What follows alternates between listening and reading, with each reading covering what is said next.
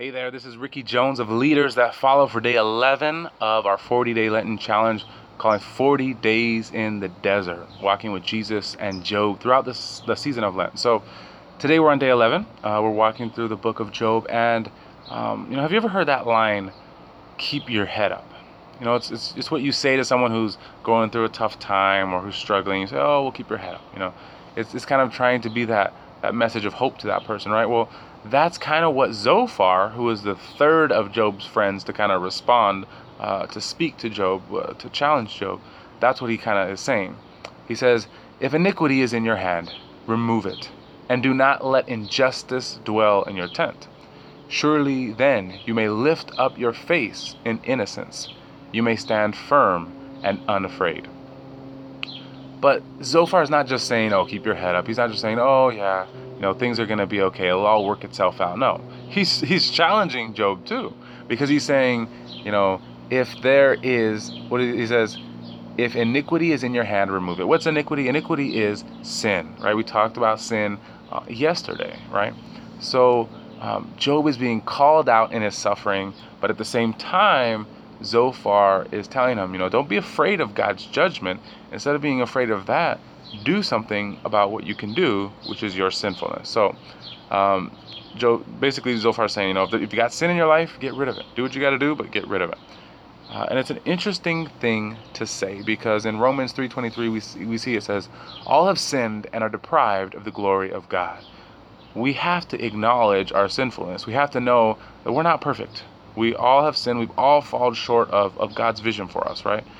But there's hope, and we can always uh, know that God will forgive us of our sins. But we've got to take advantage of that. And we're going to talk about how to do that in a moment. So there's no doubt that um, Job is not worthy to stand before God, and, and he should feel a certain sense of fear.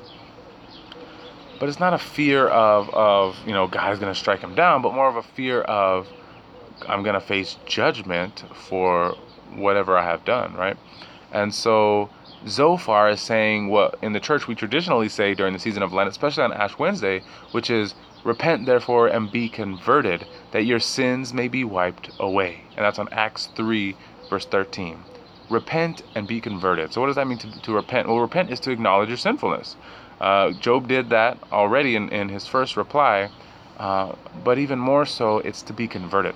So it's one thing to say, yes, I'm a sinner, I'm a horrible sinner, uh, but it's not to just beat ourselves up. It doesn't mean that we should just say, yes, I'm a horrible person all the time. Um, you know, in church we say, for my fault, for my fault, for my most grievous fault. We're not beating ourselves up. We're not saying, yes, I'm such a horrible, wretched sinner. We're saying that, yes, I'm a sinner, but that conversion part is important. It says, repent therefore and be converted.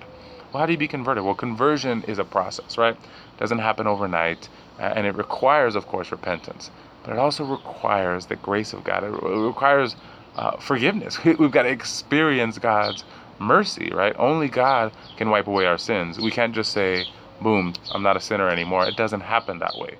God has set it up for us. And as Catholics, we believe that in the sacrament of reconciliation, that's how God forgives us of our sins.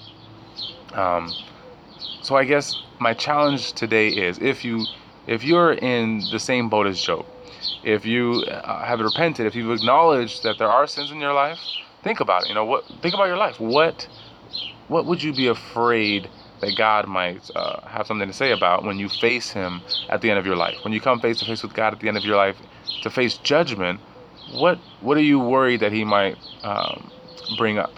Well, think about that, and then go to confession. Go confess. Go to uh, any Catholic church uh, and confess that, whatever that thing is, uh, and let God enter in, heal you, clean, clean your heart, and provide you with His forgiveness and His mercy. Then you'll be reconciled.